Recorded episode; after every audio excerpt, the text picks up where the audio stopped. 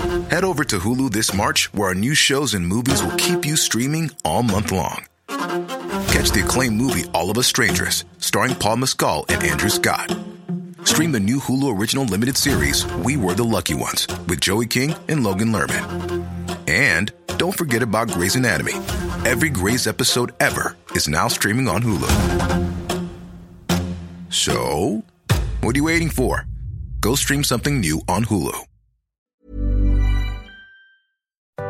Remember leaving the house and going to stuff? Well, it's back, because Great Big Owl is bringing some of our favourite shows to the London Podcast Festival starting September the second, and we'd love to see you there. So if you're a fan of Two Mister P's and a Podcast, Brian and Roger, My Mate Water Toaster, Friends with Friends, The The One Show Show, Richard and Greta, From Queer to Eternity, Wrestle Me, or just daytime drinking, then go to the King's Place website and grab some tickets now. And by some tickets, we ideally mean eight tickets, that's one for each show. Actually, bring a friend and make that sixteen tickets. Great Big Owl, the only podcast network with the audacity to ask you to buy sixteen tickets in one go. But we'll be thrilled if you just buy one. The following podcast is a member of the Great Big Owl family. This will certainly have an adult theme and might well contain strong scenes of sex or violence, which could be quite graphic. It may also contain some very explicit language, which will frequently mean sexual swear words. What do you like listening to? Um... Chart music. Chart music.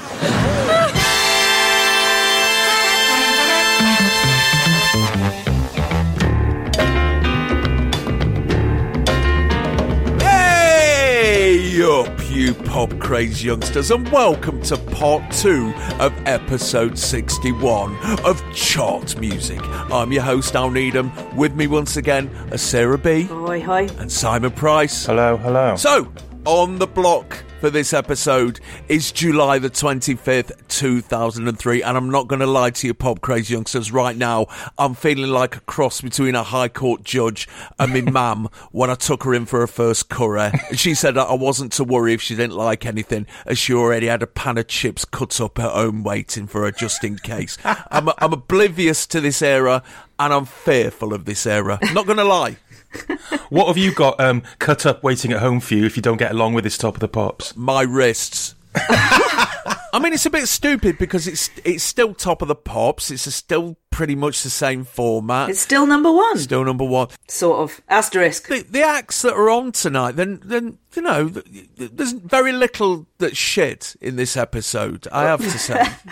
Mm. But I don't know fuck all about virtually any of them. Mm-hmm. So my first question to the panel is, what is the difference between the music of two thousand three and the music of today? Because, t- to my mind, this episode could have gone on last week. I think the answer is very little. Mm. And that may just be a function of us being old farts who yeah. can't differentiate the minute differences and shifts in pop. But I do think it's an objective, uh, sort of real fact that sort of new trends and, and changes in, in music have slowed right down. Yeah. Probably from the late nineties onwards. And yeah, you could pretty much parachute most of this episode into twenty twenty-one, yeah. and very little of it would seem particularly anachronistic. I suppose things that have come along since include, you know, that kind of mumble rap stuff mm. that you'd probably expect to see some of that going on in a more modern episode, kind of emo rap and all that business. But yeah. other than that, boy bands, you know, will always be with us, and dancehall, Jamaican reggae inflected hits, and the sort of token metal thing. And if you sort of make the uh, comparative leap backwards from twenty twenty-three, sort of eighteen years earlier than that, which would be what, nineteen eighty-five? Oh my God, so much is, it would have changed, wouldn't it? So yeah, there's there's probably a certain kind of recirculation and recyclement of of sort of influence that is now the the sort of churn of it is steadier maybe, mm. and there's kind of more cross-pollination now between genres, and genre is composting down and down and down. Mm. But you know, that was happening here. Mm. It's a tricky question. That's an imponderable, which I'll have to ponder for a bit longer. Well, I only said it to delay having to go through this episode, so you know, just tell me to fuck off and we'll get on with it. All right then, Pop Craig's Young says it is now time to go way back to July of two thousand three. Always remember, we may coat down your favourite band or artist, but we never forget they've been on top of the pops more than we have. We've got intruders in the building and they're eyeing up our talent. Oi, teacher, leave those kids alone. It's still number one. It's top of the pops.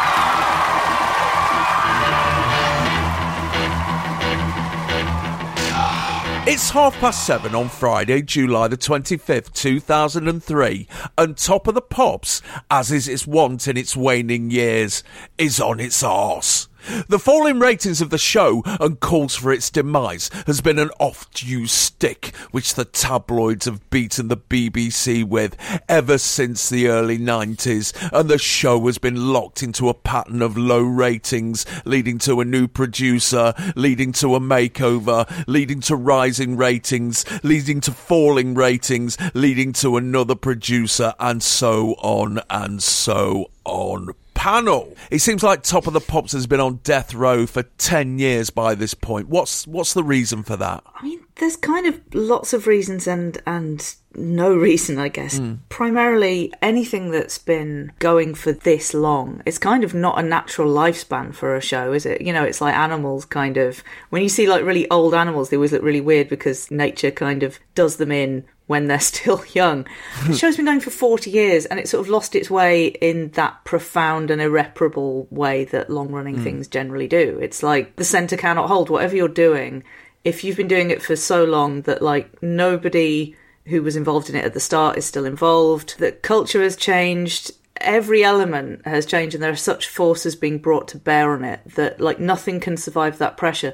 It's like The Simpsons has now been bad for mm. longer than it was great, and its legacy is completely secure and it will yeah. always have been a great show. But, you know, it, it is not what it was. And the same thing has happened to Top of the Pops, really, is that everything about it has changed.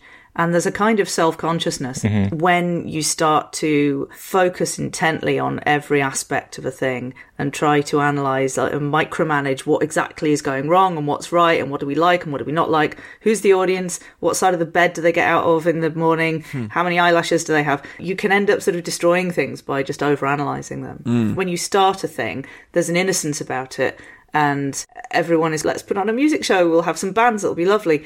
And then... after a few decades, you're like, but do people still like this? And why? And why not? And that process, I think, is just like, it's just death by a thousand cuts, isn't it? Mm. I like this idea of uh, T V shows having a natural longevity like animals. It's like the Hayflick limit. Do you know about that? No. Yeah, it's this theory. I, I learnt it from uh, going to one of those Gunter von Hagen's uh, exhibitions, you know, where he, he plastinates yeah. human bodies. Oh, um, yeah. It's, it's this theory that um, biological cells in, in an animal's body or human body can only replicate themselves a finite number of times and then you just conk out. Mm. This is why immortality is not a thing. Although there are um, things that do challenge that. For example, lobsters. Lobsters, lobsters yeah, yeah. which which s- some some types of lobster can live to be at least sort of seven hundred until some arsehole catches them and boils them in a pan. But yeah, the Hayflick limit for, for television programmes possibly is a thing. I was wondering about Top of the Pops in two thousand three and... it had a few predators out there, as mm. as do lobsters, but the internet was not yet really one of them. Um, no. And the internet was is still in its infancy, and YouTube hadn't even been launched yet, I think I'm right in saying. No. So, in terms of getting your f- visual fix of pop, um, the internet really wasn't killing it. But what the internet was doing no. was changing the way people... Um, kind of got together as music fans and how you construct your identity as a music fan, which in the past, it would always be a consensual group effort that you would be a rude boy or a metaler or, or a hip-hop kid, but you would be doing it kind of in definition against everything else that was going on, and it was in the context mm. of everything else that was going on. It would still have a nod to the rest of the world and be part of that world. And it was much easier by the early years of the millennium to consume your music and to construct your tribal identity. Mm. It's not just the centre cannot hold. The, the the centre wasn't even there and being looked at. It, you know, Top of the Pops was yeah. originally central to, to culture, but it sort of didn't play that role anymore. So once upon a time, you know, it would gather everything in, all these genres, every genre, every little scene, it would gather in the sort of most popular versions of that and then amplify them and make them more popular again, whether you're, you know, a jangly indie band like Orange Juice or a horrible heavy metal band like Motorhead, mm. it would still have the function of taking you to the next level and then bringing you into the homes of people in shitty little towns who don't get to see gigs. Yeah. And I, I think that that had kind of gone by the millennium. I really do. Top of the Pops was one of the B B C's flagship shows, alongside things like Match of the Day and Panorama, but none of those other shows got fucked about with as badly as Top of the Pops did. Mm. By the time Top of the Pops had moved out to Fridays, the charts had moved from Tuesdays to Sundays, which meant the charts were even more out of date by the time it got on Top of the Pops. Yeah, because I suppose C D U K on I T V would, would be less than twenty-four hours after Top of the Pops, but dealing with a brand new chart. Mm.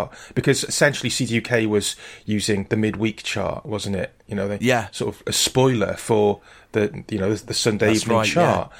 So yeah, absolutely. Yeah. Um, in the fast-moving world of pop, um, I, I suppose Top of the Pops was looking pretty stale by the time Friday came yeah. around. Yeah, yeah, and of course with Countdown U K, when that became a thing, it turned out that bands were more interested in being on that than they were on Top of the Pops, because if you can get your shit out in front of the kids on a Saturday morning just before they're going into town with their pocket money, it, it's a better situation for them. That's a very clever bit of programming. Mm. It's weird how it becomes, you know, it, it's just, it's not cool anymore. I mean, the The kind of the great thing about it is that it was never cool in some way, but it kind of was by default, mm. I think. And yeah. I mean, it's very snazzy at this point, but the trouble is, as we know, as we have experienced in, in our careers, once you start trying to chase an audience and pander to them, like people know mm, when they're yeah. being pandered to.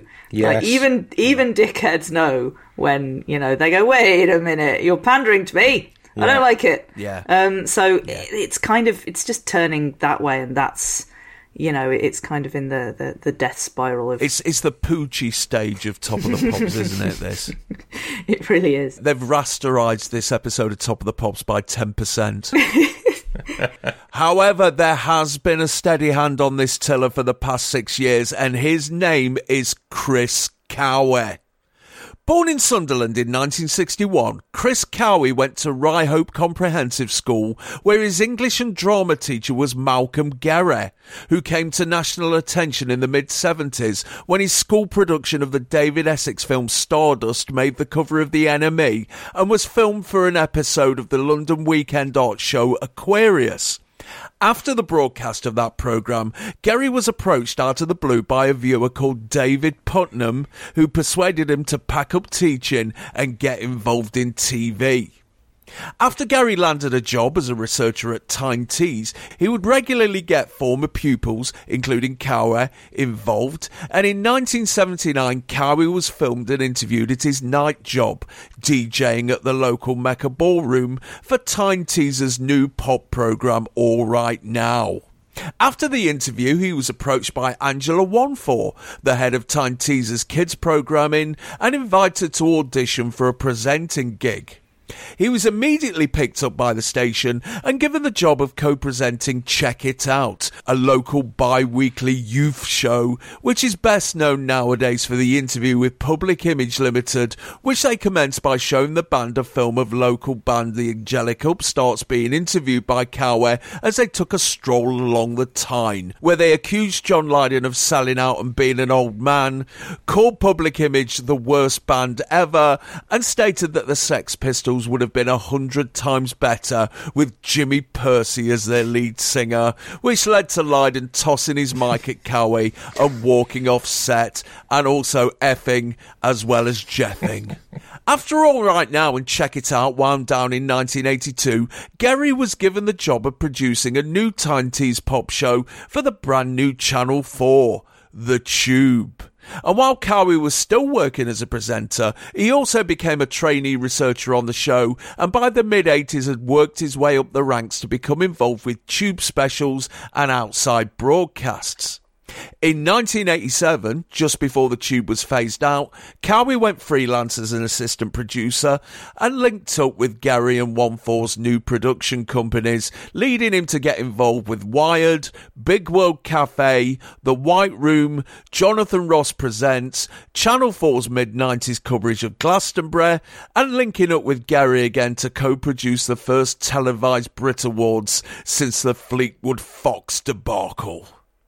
In the spring of nineteen ninety-seven, while he and Gary were working on creating a T V version of the Pepsi chart show for Channel five, he was approached by the B B C to take over from Rick Blacksell as the producer of Top of the Pops and rescue a programme that was on the verge of being axed. Once installed as the new boss of the Pops, he reinforced changes that had already been set in motion by the interim producer Mark Wells, such as phasing out the practice of celebrity guest presenters and replacing them with a pool of Radio one D Js and C B B C presenters, and getting acts to record performances in the studio in advance before their new singles had been released in order to use them when they actually made the charts.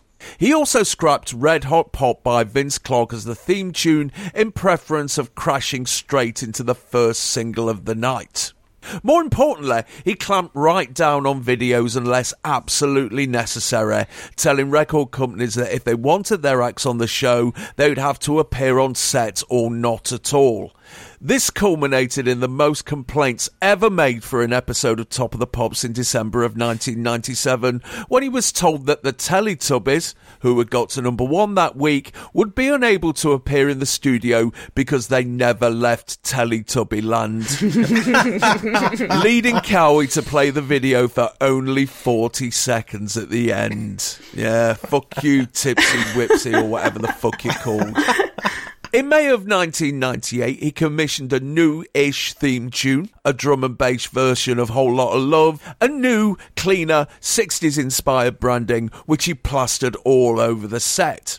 Then, in two thousand one, the B B C decided to push EastEnders out to four episodes a week, which would require more space at Elstree, meaning that Top of the Pops had to squat at the Riverside Studios for a bit, and was eventually brought back to its spiritual home in Television Centre in a studio built to Cowie's exact specifications and relaunched once again.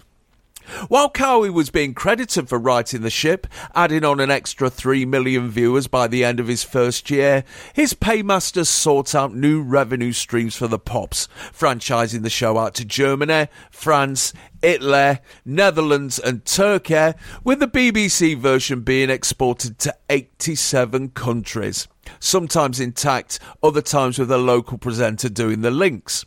This, alongside the Top of the Pops magazine, which was first published in nineteen ninety-five as a rival to Smash Hits and was selling half a million copies a month at its peak, video and D V D sales of Top of the Pops performances and a compilation C D series meant that Top of the Pops was bringing in an estimated twenty million pounds a year to the B B C coffers.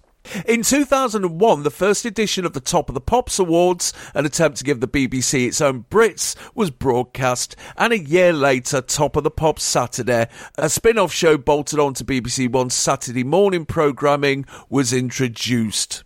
However, by the summer of two thousand three, the viewing figures are dropping again, and Cowie has been making noises about more wholesale changes. He's already said that the top forty is full of crap because they're dictated by record companies and no longer fulfills its role of providing a list of the most popular singles in the country, possibly due to the deployment of Judy Zook satin tour jackets. In an era where twenty thousand single sales can bag you a number one single, he's pushing for the charts to be determined by the value of sales as opposed to volume, and for radio plays to have more of an influence as they do in America. So yes, Chris Cowie, a man with a with a rock solid pedigree, and also someone who clearly got what Top of the Pops was supposed to be all about. Um, in the interview for The Guardian to commemorate his first year in the job, he said, the most important thing about Top of the Pops is that it's B B C One at seven thirty prime time. I remember watching it as a kid, and your dad would like something, your mum would like something else, my brother and sister would like other things. It's real family viewing.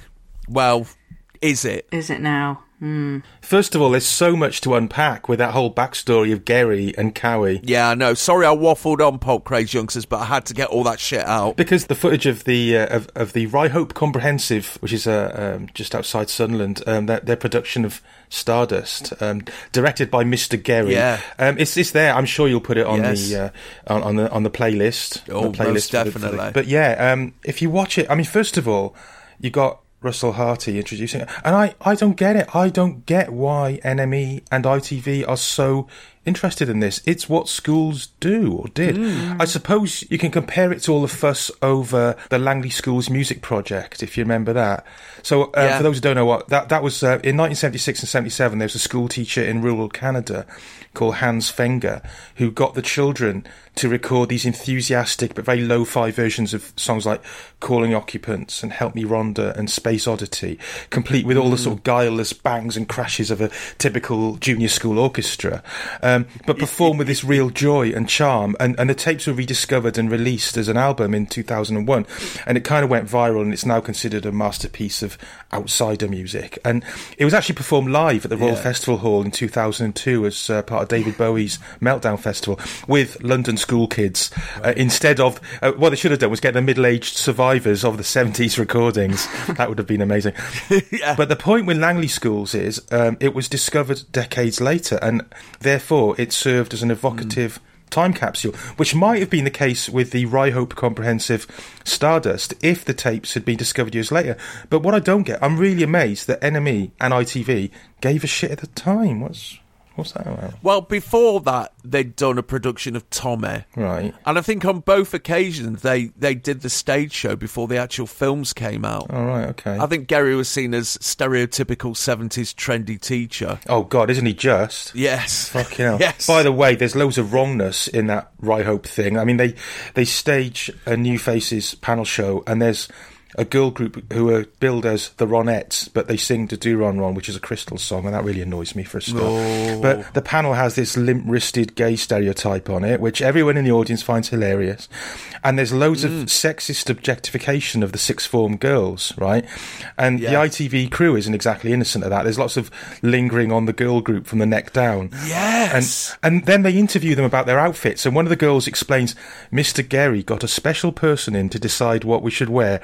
White jumper and a black bra so it shows through. Ew. Black hot pants, black boots and black fishnets. Fucking hell. A special person, eh, Mister Gerry? A special person. Mm. Wasn't Jules Holland, was oh, it? Christ. I, I guess it's interesting in hindsight in terms of television history because of that kind of Macam mafia that emerged from all this. And first of all, Gerry yes. getting a job in T V and then him handing out jobs to some of his former pupils. Yeah, why don't we have fucking teachers oh, fuck, like that? Yeah, exactly. Including Cowie, of course. Uh, Cowie's in the cast of the Ryhope Stardust. Yes. And he's, don't you think, to look at even, he's very much Gerry's mini-me. Mm. All right, so he ends up as executive producer of Top of the Pops. I've got to say, I can't hear the name Cowie without thinking of Collaterally Sisters on the day-to-day, when she goes, and it was a rather Cowie night for the pound. It stood at three point nine against the German Bordello. That's at zero point five against the Portuguese Starling and down one hundred against the bitch. Chris. Yes, exactly. Oh, and that, and uh, also on on uh, YouTube, and I'm sure you'll give this to the P C Ys on the playlist as well, is the um, that version of, was it called Check It Out, the show? Yes. It's basically nosing around. at, at this point, um, Cowie looks like Bobby Ball, yes, doesn't he? Yes, very um, much so. And obviously, I don't know about the rest of you, but obviously I'm on Rotten's side yes. here. Oh, total stitch-up, wasn't it? He's been fucking ambushed by Cowie and Mency from The Angelic Upstarts, who, by the way, doesn't look very punk with his nice centre parting. No. um, but... But they, they think Rotten's sold out because his new band isn't punk and because they've moved on and made their music more complex, mm. which is bollocks. I mean, I'm I'm on Team Rotten all the way. Yes. Uh, oh, incidentally, Cowie's co-presenter, if you close your eyes, sounds exactly like Lauren Laverne, which is disconcerting. I, I suppose she would, obviously, coming from, from that town, but yeah. He's not averse to nobbling a famous act, as as we're going to see mm. on this episode, actually. Ah. Mm. Something very similar happens later on. Mm. I mm-hmm. think the thing with uh, the thing with Cowie is he's he's that sort of very confident chancer and hustler of the sort I'm sure we've all met a hundred of in the industry. Like, they're not all called Crispin. Some of them are just called Chris. It's like, these are the guys who are always going to be our bosses, and they'll be dead friendly to us. And then as soon as they turn their backs, we don't exist to them. That's who. That's who Cowie is. He's a. Yep. He's an operator, isn't he? Mm. You know, people like that get shit done, but, uh, you know, they are remarkably ruthless, I think. He also said, it's really important that there are things in Top of the Pops that one group of people should like and another is alienated by. Then it swaps round. The reason the programme is doing well is because we embrace that idea that pop music is diverse. Top of the Pops, to some extent, is a programme for people who don't necessarily like music. Don't necessarily buy C Ds, and who aren't necessarily still part of youth culture. But if they only dip their toe in the water of that culture once a week, they watch Top of the Pops. Now, these are very fine words, but they're buttering no parsnips with me. And it's all down to the B B C's decision to move Top of the Pops to Fridays. We can't move away from it, because when that happened, the concept of family viewing is, is just gone. Mm. Because your mum's always going to want Coro on. Yeah. In two thousand three, the highest rating programme in the country was the episode of Coronation Street where Richard Hillman, the Weatherfield mass murderer, drowned. That got nineteen point four million viewers, and that is a colossal amount for this century. You know, England's got to lose in a final for those kind of numbers nowadays. Yeah, I guess they weren't even trying to. Head over to Hulu this March, where our new shows and movies will keep you streaming all month long. Catch the acclaimed movie All of Us Strangers, starring Paul Mescal and Andrew Scott. Stream the new Hulu original limited series, We Were the Lucky Ones, with Joey King and Logan Lerman. And don't forget about Grey's Anatomy. Every Grey's episode ever is now streaming on Hulu. So, what are you waiting for? Go stream something new on Hulu. When you're ready to pop the question, the last thing you want to do is second-guess the ring.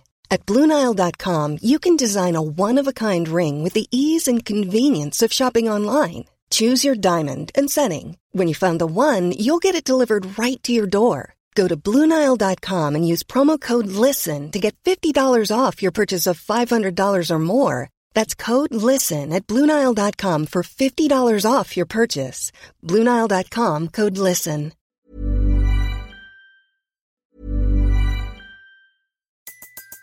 Everybody in your crew identifies as either Big Mac Burger, McNuggets, or McCrispy Sandwich.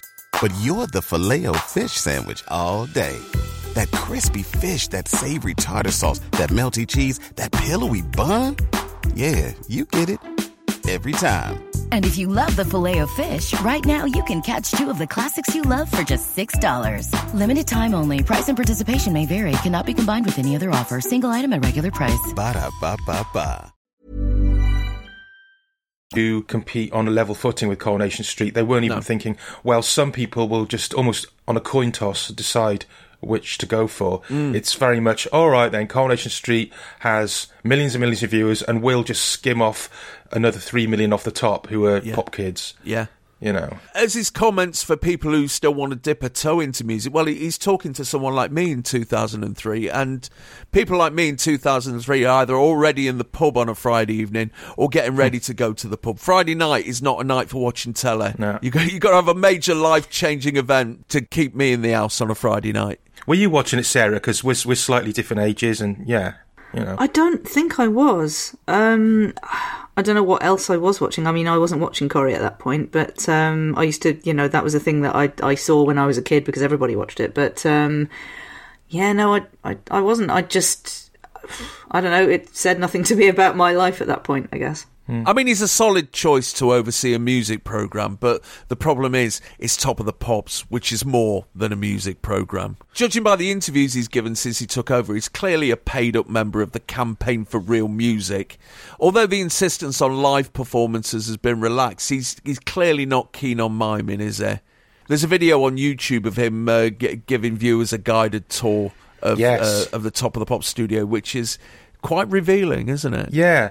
For a start, I quite like... I mean, he's obviously been given a big budget because yes. everything everything behind the scenes looks the same as front of scenes, as it yeah, were. Yeah, it's a bit yes. weird. Everything's white plastic. No more darkness. Yeah. Unless the, unless the darkness is on. Yeah, yeah, exactly. Yeah, yeah, David Stubbs wouldn't be able to give his usual spiel about the, the darkness in the corners of the screen here, because there isn't any, yeah. yeah. It's a bit sort of Corova Milk Bar from Clockwork Orange meets the Mondrian. Exactly. It's a bit Mondrian as well, yeah. Um, and yeah, he's been given a big budget by the look of things. Um, mm. And the whole thing is this sort of um, labyrinthine complex. There's an actual bar called a Star Bar, which we're going to yes. come to later. Uh, oh, God. And there's the Top of the Pops magazine office right there in the middle of it. Yes. It's not farmed out somewhere else. And as he's walking about, he, he has got that trendy teacher energy, hasn't he? He's got that Phil Redmond energy of middle-aged men with in a yes. suit but with long hair, which is always a bit of a red flag. Yeah, and jeans, yeah. yeah. Um, there's a bit there's a bit where he goes into the control room and he fades up a bit of Puddle of Mud, who are that dreadful third-wave grunge band. Puddle of Mud with two Ds. Yeah, yeah. And yes. and, and he goes, pretty good, huh? Which, uh, which it, it yes. plainly is not. And uh, oh, and he makes a point of telling us that one of the Top of the Pop stages that That night will later be hosting one of my favourite bands. I saw them the other night, Foo Fighters. Mm. yes, yes, Dad, you're very trendy. We get it. Yes. It's all a bit weird, this, isn't it? It's like, hey, gang, welcome to my gaff. Mm. People are very at ease now with the, the whole branding thing, which I first started to become cognizant of when The Maker went under. And it's like, well, they kept mm. the brand alive artificially for like a month. Yeah, thanks. By keeping yeah. the, the adverts bit, yes. wasn't it? It was the um, back Muso page, bit, yeah. Yeah, the Muso bit. And kind of grafted it into the N M E with the logo on it, which is like, do you remember that time when they, they managed to grow a human ear on a guy's arm so that they could, like, yeah. they could yeah. like transplant it onto it? So it kind of gives me the heebie-jeebies a bit. I just sort of have brand P T S D from that. So it's like, ah, oh, it's the Top of the Pops brand. Oh no, it's it's basically it's all over at this point. Yeah, I don't know. I, I suppose what he was doing was was kind of in, in that respect was similar to what Conor McNicholas was doing with N M E in, you know, turning it into this monolithic brand that, that went across several platforms. And Yeah. I, I think it's quite mm. clever, you know. He's he's made it into this syndicated international franchise. Yeah, he's he's IKEA-ified. Yes, it, exactly. It's, it's, it's, flat it's, yeah, yeah. it's flat pack. It's kit form. It's modular. It's so mm. they had exactly the same stage, exactly the same backdrop, whether it's in Germany or Italy. So if a band couldn't make it to the London um, studios, they they could perform in one of the Continental studios, and the footage would be patched into the main show, which I strongly suspect happened in one of these cases we're going to see, by the way. So yeah, it, it is this sort of modular, flat-packed IKEA version of Top of the Pops, and I think it, it is quite clever as a business model. Yeah, yeah. You know, got a handle That's that. The problem, though, isn't it? Because people don't want to watch a business model. No, I know. When we were young, we didn't go away and go, fucking hell, what an amazing business model that was. No, last true, night. But I, th- I think he's he's made a good decision by focusing on live, or at least, you know, mimed performance rather than videos, because you could see mm. videos pretty much fucking everywhere at, at this point. Yeah. Whereas this footage, which has got what he hoped would, would become iconic, um, Top of the Pops backdrop, that Mondrian white plastic stuff everywhere, mm. so that when that gets resold around the world, or, you know, for all time, really, mm. right until the, the present day, people will look at it as, oh, there's there's so-and-so. I'm, I'm not going to sort of spoil a, a very famous star who appears in this episode, but there they are on Top of the Pops, rather than just there's the fucking video that we could see anywhere. So I, I think that that was kind yeah. of smart. I yeah. guess it was, but I I kind of missed the videos. There's just a, um, because, you know, as as we know, you can get some spectacular feats of artistry in, in pop videos mm. that, you mm-hmm. know, and things that we, mm. we still talk about now and we still remember, and, you know, the, and when you hear the music, that's the image that comes to mind. I mean, there's, you know, there aren't really any... Well, apart from maybe Frankie, like, what music is there now where the first mental image that comes to mind is a Top of the Pops performance as opposed to a video? I that maybe now that I've said that, that's very controversial, isn't it? But do you know what I mean? There are lots from the past, I, but I, I, I do see what you mean, and I suppose he's made a rod for his own back there, because essentially by mm. shunning the artistry and, and the excitement and the spectacle of videos, you then have to make sure that pretty much every episode of your show has got something equally fucking memorable, but yeah, is, yeah. is on a stage. Which you're not going to get, you're just not. And so it's like there's a variety to it, which which is now lacking, which does which makes mm. it more monotonous when everything mm. is a performance. I think that was, and also there's the idea everyone now there's the whole thing of everything being curated.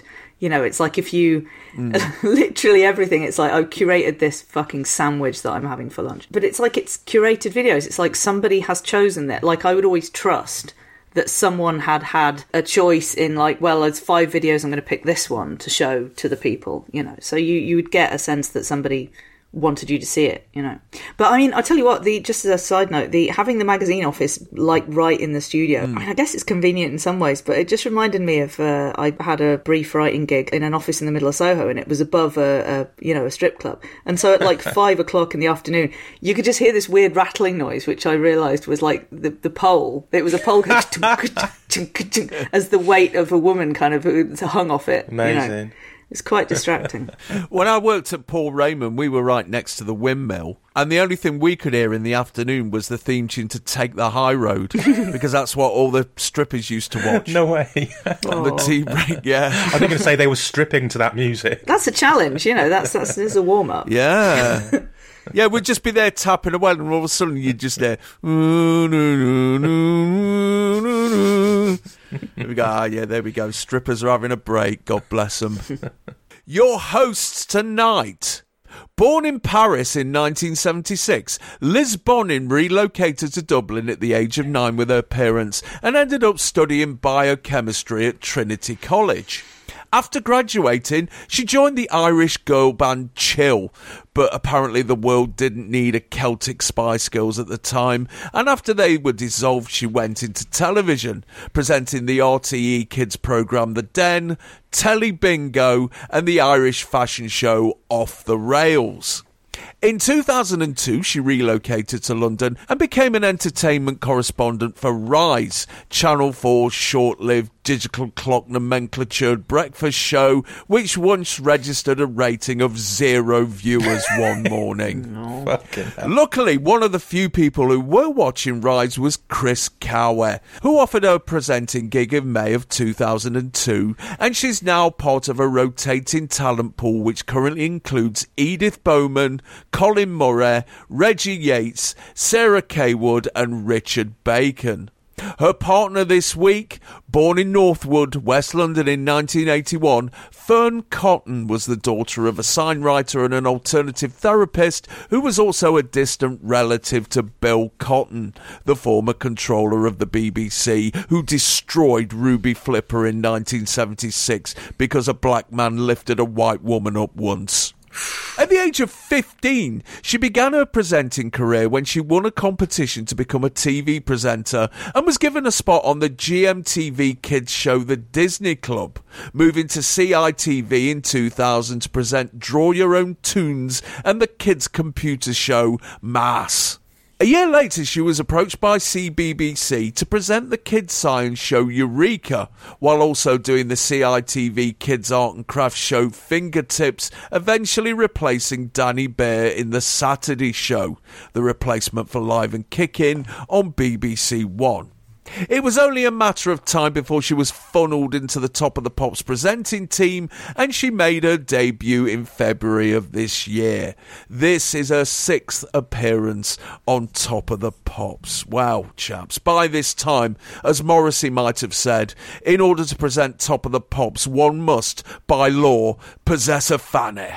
As we've discussed before, from the mid nineties, the gender balance of Top of the Pops presenters has completely swung the other way. Why is that? Well, I, I do like this quote that I've, I dug out of um, an interview with uh, Chris Cowie, where apparently he had a look at every male D J on Radio One and decided they were all too ugly to become a presenter. so, so that that's possibly one reason. Well, that's that really is turning things on its head from where they used to. That used to be a, a, a positive plus. Mm-hmm. You, if you mm. look terrifying and creepy, then you know, hey, welcome aboard. Um, yes. Here are some naive young girls you can slip your arm around on screen. They're all right, aren't they? They they look good together. They, but I mean, it's a very, it's they're very professional and they're very kind of they're yeah. they're slightly too professional in a way that makes me wince a little bit. Yeah. I'm kind of pulled in two directions with Top of the Pops, where I get frustrated with it for being so shonky, and then when mm. they make it less shonky, it's like. But that's not Top of the Pops at all. It's supposed to be yeah. slightly crap. I mean, Liz Bonin's certainly no thicko, and, and Fern Cotton has been doing this sort of thing for eight years by now. So they are professionals, but you wouldn't necessarily call them pop people, would you? They've definitely gone for, you know, it's presenters above all else rather than, you know, nerds of any sort or, yeah. you know. But uh, Liz Bonin is really great. She has gone on to do a lot of nature stuff, mm. including a, a B B C programme called Animals in Love, where she uh, hung out with some bonobos. Oh. And tickled them It's like, which oh, oh I think god. this should this should go in the um, in a complete what uh, you say. Oh my god! Like this is going to be because we all know. Well, I I don't know if people do know about bonobos. They're the they're the apes that just have sex all the time. But on this occasion, they're not. They're just they're young ones. They're being tickled by li- a delighted Liz Bonin, and it's very wholesome yeah. content indeed. And yeah, yeah, she's really great, and she's very telegenic. And um, also, um, apparently, she turned down F H M. When they were like, hey, Liz, yes. hey, Liz, come and do you want to come and do us a spread? Do you want to do that thing where you pull one side of your pants way down over your hip? And that's the thing, isn't it? Mm. And she said, nah, you're all right. No, you're all right. Yeah. So fair dues. Yeah, I like them. I have to admit, um, I'd never heard of Liz Bonin until watching this episode of Top of the Pops the other day. Yeah. She completely passed me by somehow. Um I know she mainly makes nature programmes now. She's sort of basically being groomed as the new Attenborough. But I don't really watch those those shows. So she's no, brand new. You hate nature, don't you? I hate nature. Um, you hate nature. You hate nature. You oh, hate nature, don't you? God, once see, once we popped, we can't stop with the Dexys references last episode. Yeah, so she's brand new to me, but I've got to say, I could not be more impressed by her. Um, mm. I mean, for a start, there's her backstory. Yeah, she's mixed race of West Indian heritage, um, yeah. Trinidad on her mum's side, Martinique on her dad's side, and growing up mixed race in a country as white as Ireland. I can't even imagine. I mean, people shouted the N-word at her on the streets in Dublin when she was mm. a kid. And wow. to, to have the strength, not only to come through that, but to actively put yourself in the public eye, takes a sort of streak of steel, I would say. And we've seen mm. what happens to high-profile women of colour in the media repeatedly of late. I mean, with yeah. the, the way Alex Scott and Naga Manchetti have been treated. So there's there's that, for, mm. for starters. And, you know, Liz Bonin is just, she's obviously really smart. And obviously just really sound. I mean, she also, mm. as well as the bonobo thing you mentioned, she made the B B C documentary Meat, A Threat to Our Planet, and, and she doesn't mm. eat meat. She does loads of environmental campaigning, and she publicly had a pop at Boris Johnson over single-use plastics. So, you know, she put mm. her head up above the parapet there. She publicly supports Black Lives Matter and all of that. So, you know, she's obviously really sound. Yeah. And on this Top of the Pops, she's a warm, likeable presence. It doesn't hurt that she has that Irish accent in which yeah. she she could basically read out a statement telling me that I've been sentenced to death and it would still sound lovely, you know. Um, and, and because she's brand new to me, and maybe this is unfair, Fern Cotton, not brand new to me, um, she has mm. the disadvantage of having made a very bad first impression on me back in the day, whereas Liz Bonin's brand new. I strongly took against Fern Cotton when she first emerged, and I can't mm. rewrite history. I can't pretend I didn't. For me, she, around that time, was the walking embodiment of a certain cultural shift that I hated.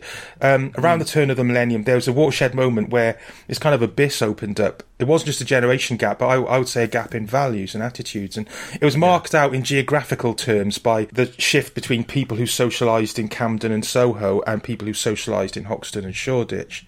Mm. And in verbal terms, between people who would never, ever, or would always use the word sick. Right, um, mm. so there was this. There was this new. As far as I, this, this is how I saw it at the time. I'm just sort of, you know, channeling my my then self. But there was this proudly vacuous, postmodern, post everything mentality among the hipsters yeah. of East London, where everything was held at arm's length in implied quotation marks as tongs, you know, and everything was just mm. a bit of a laugh. And they were taking over radio. They'd taken over T V in the noughties. You had your George Lamb and your Nick Grimshaw, and you had what Stuart mm. Lee called those Russell comedians they have now. And yeah, right at the front of all that, you have Fern Cotton with yeah. her mean little downturned mouth and her dead shark-like eyes. And I mm. I really thought she was the embodiment of everything that was wrong with the noughties. I, I thought she was vacuous and thick and just one of those renter presenters who were colonising yeah. the telly. And in many ways, looking back, my, my dislike is irrational. Because that's how T V works, right? Yeah. It's not as if I was ever likely to end up on T V myself, um, partly because I didn't come up via the N M E to B B C fast track, but rather the um, the Melody Maker road to nowhere. But I was never someone who was dying to get on T V because I thought about it, right? Uh, and I used to talk about this with friends, and, and I, I thought, I hate nearly everyone on T V. I scream at it. I throw things at it. I think everyone on T V's a cunt. So why am I going to be any different if I'm on there? So I, mm. th- there's there's a moment in, a, in an episode of Friends I recently rewatched, right, when they're all sat around um, watching the Gellers high school prom video. and they're all laughing because Monica used to be fat. Yeah. And, and she goes, shut up, the camera adds ten pounds. And Chandler says, so how many cameras were actually on you, right? And um, what, what what I reckon is, what I reckon is, not only does the camera add weight, but it adds loathsomeness. Unfairly sometimes. I, I really think the very act of pointing a camera at someone, and thereby you're giving them access to invade your living room and get all yeah. up in your face, right, immediately makes them ten times more hateable than if you just met them in the pub, because you're like, who the fuck are you, know, fuck off, who are you, no, what, what are you doing up in my face in my living room? And yeah, when when you look into it, Fern Cotton has done a lot of admirable things. Her, her um her Happy Place podcast and, and the related books speak up about mental health, and, mm. and, and, and she's written a vegan cookbook, which obviously I approve of, being a, a tree-hugging uh, meat dodger. Um, yes. She's done loads for good causes. She's not vegan, though. No, I know. She's pescatarian. But it doesn't matter. She, she, like me. Yeah, but by putting the book out there, she's making it easier for, for people to, to be vegan. But we agree on that, me and Fern. Fish are cunts, aren't they? Fuck fish them. Are cunts. When's a fish ever rescued a child from a well? Never. Oh man.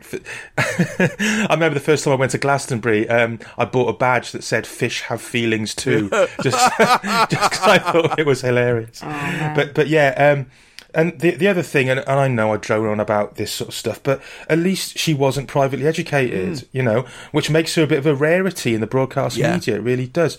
And plus, on a humanitarian level, we have to feel pity for her regarding this sentence on her Wikipedia page. Yes. Oh, no. Cotton dated Ian Watkins, frontman of the band Lost Prophets, in two thousand five. I mean, just when you thought Billy Piper had some horrors lurking yeah. in her back catalogue of exes. Yeah. I really, um, I, I really, I did want to say, like, it, it doesn't matter. It's not like she's ever going to hear this, but I hope she's okay. Yeah. I really do. Yeah. And the thing is this, right, even if I did find her dead-eyed and vacuous as a T V host, so what? It's not as if she's any worse than the D L Ts or the Anthea Turners of yeah. previous generations on that score, right? So I'm, I'm not going to say that I've made my peace with her to the extent that I'll ever willingly watch or listen to any of her shows for enjoyment. But, you know, I can just make the decision to quietly avoid her work without getting so enraged by it as I was at the time. Yeah. And so I, I, I do regret going so overboard and, and letting it get me so annoyed at the time.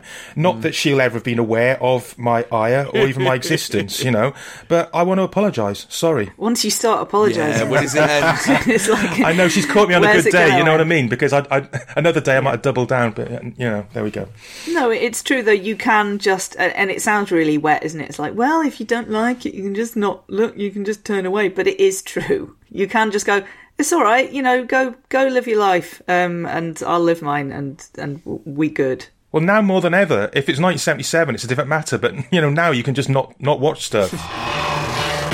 Satisfying your musical needs tonight. Benny Benassi, The Coral, D-Side, Beyonce, and the official Top of the Pops Top twenty. But first, one of the songs of the summer. It's Wayne Wonder. For all the ladies.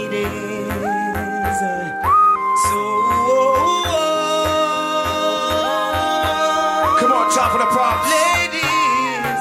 Ladies. We are greeted by our hosts. Bonin in a black top with red flowers, Cotton in a green top with shiny bits and a brown scarf, who tell us that there are intruders in the building in the shape of Fame Academy judges, leading Cotton to drop a Pink Floyd reference and Bonin to utter the show's well-worn-by-now catchphrase, it's still number one, it's Top of the Pops. We're then thrown into the tenth and penultimate Top of the Pops theme, the drum and bass remix of Whole Lot of Love by Ben Chapman, which has been going for five years now. I mean, they really should have done a dubstep remix of Yellow Pearl after this, but, you know. Yeah, nice bit of U K garage. Mm. I mean, already we're you know only sort of fifteen seconds into the episode, and there's quite a lot that's annoying, isn't there? Yes. I mean, mm. for a start, Cotton can't even get the Pink Floyd lyric right, which no wow, wow me up.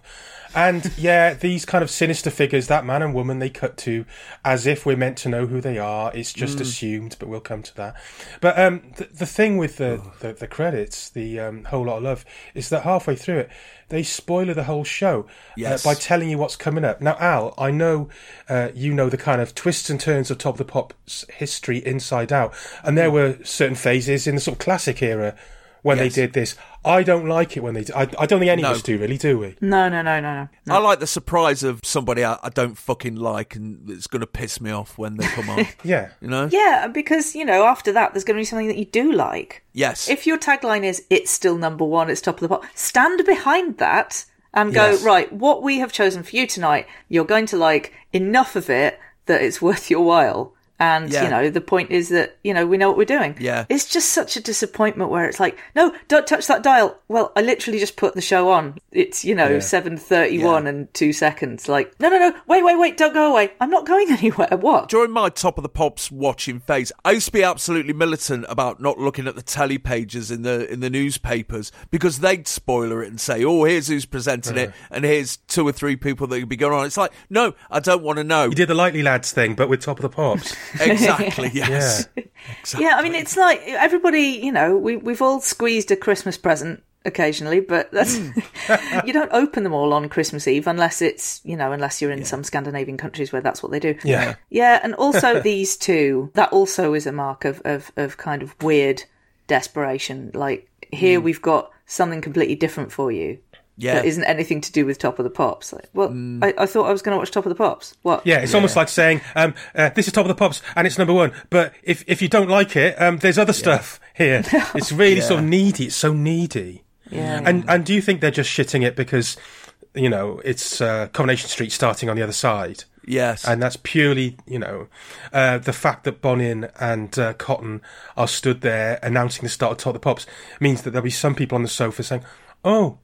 oh, yeah, that's uh, Coronation Street time, time to switch over. Yes. So they're sort of leaping in there. No, no, no, don't go anywhere, please. Yeah. You know, is, is it is it that? You know, I guess it is. I feel bad for them too, obviously, being in that position, having to toe that line, you know, and say that and mangle that line. Yeah. Because they're good, aren't they? Bonin and Cotton. They're all right. No Simon Bates, though. So I miss the authority and gravitar of Bates. He'd certainly tell you not to watch Coronation Street because it, it may contain northern swear words. To be to be fair, he is prettier. Eventually, they introduce us to one of the songs of the summer, No Letting Go by Wayne Wonder. Born in Buff Bay, Jamaica in nineteen seventy-two, Von Wayne Charles began his dancehall career at the age of fifteen as a member of the Metro Media sound system. After coming to the attention of Sly Dunbar, he eventually linked up with King Tubby and recorded a slew of records, including a cover version of Rick Astley's Never Gonna Give You Up. Okay, no. But when Tubby was shot dead in nineteen eighty-eight, he eventually linked up with the producer Lloyd Pickout Dennis and recorded his debut L P, No More Chance. A year later, he moved to Penthouse Records and did cover versions of Fast Car by Tracy Chapman, Hold On by En Vogue and Forever Young by Alphaville, eventually linking up with label mate Buju Banton and co-writing Murderer and Bum Bye Bye with him, for which he can eternally fuck off. Fuck off. Fuck off. By the end of the century, he made a dedicated turn towards R and B, setting up his own label Sing So and working with Foxy Brown and Lisa Left Eye Lopez, eventually picking up a worldwide deal with Atlantic Records. This is the lead-off single from his new L P No Holding Back, which came out in March. It crashed into the charts at number five a month ago, spent three weeks there on the bounce, then dropped to number seven, but this week it's nipped back up again to number three, and here he is on stage. One of the five stages in the Top of the Pop studio, actually, mm. all named after crew members, and Wayne and his chums were on the biggest stage of all, called Chris, after Chris Coward. For sake. Chris. And oh, it's a bad choice because that stage is looking very sparse, isn't it? Well, yeah, just one man and a D J and a couple of dancers. It's a dog. Yeah. One man and his yeah. dog. Yeah, he's, and he's not really kind of prowling and owning the stage in a very no. charismatic way, not to me anyway. He's having a go at a little prowl and trying to like work the crowd and stuff. You say he's prowling about, but only in the style of a kitten that's just getting used to a new home and sees its reflection for the first time. You can see like how kind of low down the stage is as well. Mm. I quite like the look of it. I mean, it's a massive kind of lighty uppy I mean, it's a little bit local nightclub, isn't it? It's a bit sort of... Yes. You can see the headlines in the sort of local free sheet. Local nightclub installs new floor and it lights up. I love that. Yes. Yeah. But overall, the whole uh, production is, is not... It, it doesn't set anything on fire, does it? No. I love a lit-up dance floor, you know. I mean, obviously, it makes us think, if we're of a certain vintage, or, or even not, of uh, of, of the Billie Jean video. And, of course, yes. uh, Saturday Night Fever, particularly the... Yes. Um, The, the the front cover of the album. Yeah, yeah, yeah, yeah. Yeah, it's got a long... There's a storied history. I'm sure there's a, you know, a, there's there's a long read in the, the history of the light up dance floor. And um, uh, what was the what was the club as well? It's in the the Common People video. Oh, um, yeah, Eve's, where smashing happened. Eve's, yeah. So it was smashing. Yes, uh, and I, I dare say that we've all been to clubs where smashing happened. Yeah, yeah, yeah. That that is where um, where the Common People video was filmed, and yeah, I loved it. That was uh, the main selling point. Apparently, it was um, where um, Christine Keeler used to go with Profumo on on their sort of secret right. dates in the sixties, or at least that was oh. part of the selling point. And she'd like put a chair in the middle of the dance floor and sit on it. Funny, yeah, yeah, yeah, exactly. Yeah, yeah, yeah. Storied history, it's great, but um, yeah. And Wayne Wonder is, is kind of a, a very small footnote in, in this now. It's funny watching this, seeing this guy who um, clearly by his, his sort of chart position and and his uh, status at the top of the show uh, was at least fleetingly a, a big deal because, you know, as I said, it was my job in two thousand three to have a handle on what was going on pop wise, but I've honestly never heard of him until we looked at this episode. No. I saw the name and my first thought was, you know, Stevie's son, like like. Damien yes. Junior Gong Marley or, or Enrique Iglesias. Yeah. But, uh, no, he was called Wayne Wonder because he spent lots of time at school sitting there and pondering things. Right. And, and reasoning. So and Wayne Ponder staring at the stars. Been, yes, yes. And Lazarus. That's what it should have been called. Yeah, sadly, he's got nothing to do with uh, what we must call the ebony and ivory hitmaker. But um, yeah, the, the name, it does sound like a piss take, doesn't it? Like some really on-the-nose yeah. comedy character from a second-rate sketch yes. series. You know, like somebody who's watched the day-to-day and thought, oh, uh, we can do that. And they, I know, yeah. we'll call a pop star Wayne Wonder. That would be hilarious. Oh, it's like somebody, yeah. or maybe, uh, you know, a friend of Philomena Kunk, who's like, right. no, I've, I've yeah. been, no, I had a wonder about that. And I thought it was shit. yeah. Um, the mm. other thing about this set is um, is that he's got on a sort of blue and white tracksuit, which kind of really coordinates, yes. but also with the kind of general blandness of the track and the performance serves as quite effective camouflage. Yes. You know, so you can hardly tell there's even anyone there, visually as well as orally. Uh, he's in a blue Puma tracksuit and a white T-shirt, looking very sports casual. Yeah. He's gone and got himself an urban starter kit, hasn't he, which consists of some decks... Uh, a D J with dreadlocks and movable arms to do all the gestures they do when when they put on a record and got fuck all else to do for the next few minutes. Yeah. And uh, two honeys with a Z on the end in uh, batty riders.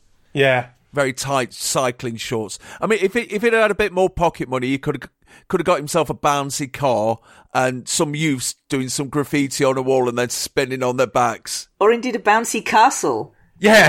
Yes, that'd be even better. It's funny you mentioned it being a starter kit and, and, and being uh, uh, uh, budgetary issues because Puma, right? Uh, all right, it's all about perception and, and maybe I'm not a sportswear aficionado anyway, so I'm the wrong person to ask, but I always thought Puma was a bit kind of third division. Do you know what I mean? Yeah, well, it's we, we could spend hours talking about okay. this, Simon. Ever since K R S One had a go at M C Shine for wearing whack Puma sneakers, I've always been an Adidas boy. So, yeah, I, I understand what you're saying. Yeah. At least it's not fucking Umbro. No, but the thing, that's it to me. Um, Puma is only just a step above what your mum gets you for Christmas when she's got it wrong. Yeah. And she's just... Gola. Yeah, or she's gone to, like, Woolworths and got their own brand thing that's got two stripes instead of three or whatever. Yes. Um, oh. There's a really good article about this in the Beastie Boys magazine, Grand Royal, which is yes. really hard to get hold of now, but um, somebody's archived most of it online, um, about the birth of Adidas, or I'm going to say Adidas, right? Because that's what yeah, we said in the seventies, and that's what Run D M C say themselves. Yeah. Um, and Puma, because it was two brothers, a bit like Lidl and Aldi now, isn't it? It's these sort of feuding yes. German families. Why aren't you fighting each other over the difference between Lidl and Aldi? Exactly. That's coming. That'll happen. Trust me. Yeah. You boys and your sportswears. Just as long as it's Velcro, I'm I'm good. Like I, I don't understand why Velcro has not. It's one of those things. It's like, you know, finally we've got the electric car now, but it took a really long time because it was being sort of suppressed and everything. Who is suppressing mm. Velcro? Velcro is yeah. the best. It, it's the, the big the shoelace. Best That's who's suppressing it. Big shoelace. Big shoelace. Big shoelace. That's who. Fat lace. Anywho, Wayne Wonder, that guy. You remember that guy? Um, yeah, so, yeah. Shall we get onto the song? Yeah. Okay. It's um, so based around um, the very solidly head bopping Diwali Riddim. Yes. Um, by um, I love it when white people say Riddim. That's I'm not. Yeah, but it would be whiter still for me to say Riddim, yeah. wouldn't it? I think we should lean into it's it. Based on the Diwali rhythm, I believe. I, I think we should say it in the whitest way possible. We should really lean into the whiteness yes. here. Do you just say Riddim? Or do you really commit and go redeem? Oh. Um, I, I don't know. I would refer to Corrupt F M on right. on on this. However they would do it, mm. you know. Based on Diwali Riddim, uh, which is a loop. A loop created by a Jamaican producer, Stephen Lenke Marsden. Yes, well done. It's something that you kind of can't... It's really hard to fuck it up. Mm. Because it's just a solid thing. Yes. Um, this actually would appear in two weeks' time as the foundation of Uh-Oh, brackets, Never Leave You, close brackets, by Lumidi, right. which is the famous one where it's sort of slightly out of key, but in a really compelling mm. way. And mm. that was massive. And, um, you know, if you don't twitch one muscle or another to it, something has gone wrong. Yeah. And you should probably see a doctor. Um, and also this, it, it would form the uh, backbone of Rihanna's debut single in two thousand five. Yes. So in a couple of years' time. So yeah, Pond Replay, yeah. But which is a fucking banger. Uh. Get Busy by Sean Paul. Get Busy by Sean Paul, yes. Um, uh, feat, sorry, feat Sean Paul, sorry, obviously, yes, of course, to yeah. give him his full name. Yeah. um, I mean, basically, the Naughties are the Naughties feat Sean Paul, let's yes. get it right. You know? and, yeah. and they were better for it. The thing with that... With that riddim, um, if uh, I'm, I'm going to say riddim, that riddim um, is that yeah, it was inspired by the Indian Feast of Lights, Diwali. Yes. So I don't know how exactly, maybe sort of Bollywood kind of. Are we saying Diwali right? It. Oh, are we? Diwali. I don't know.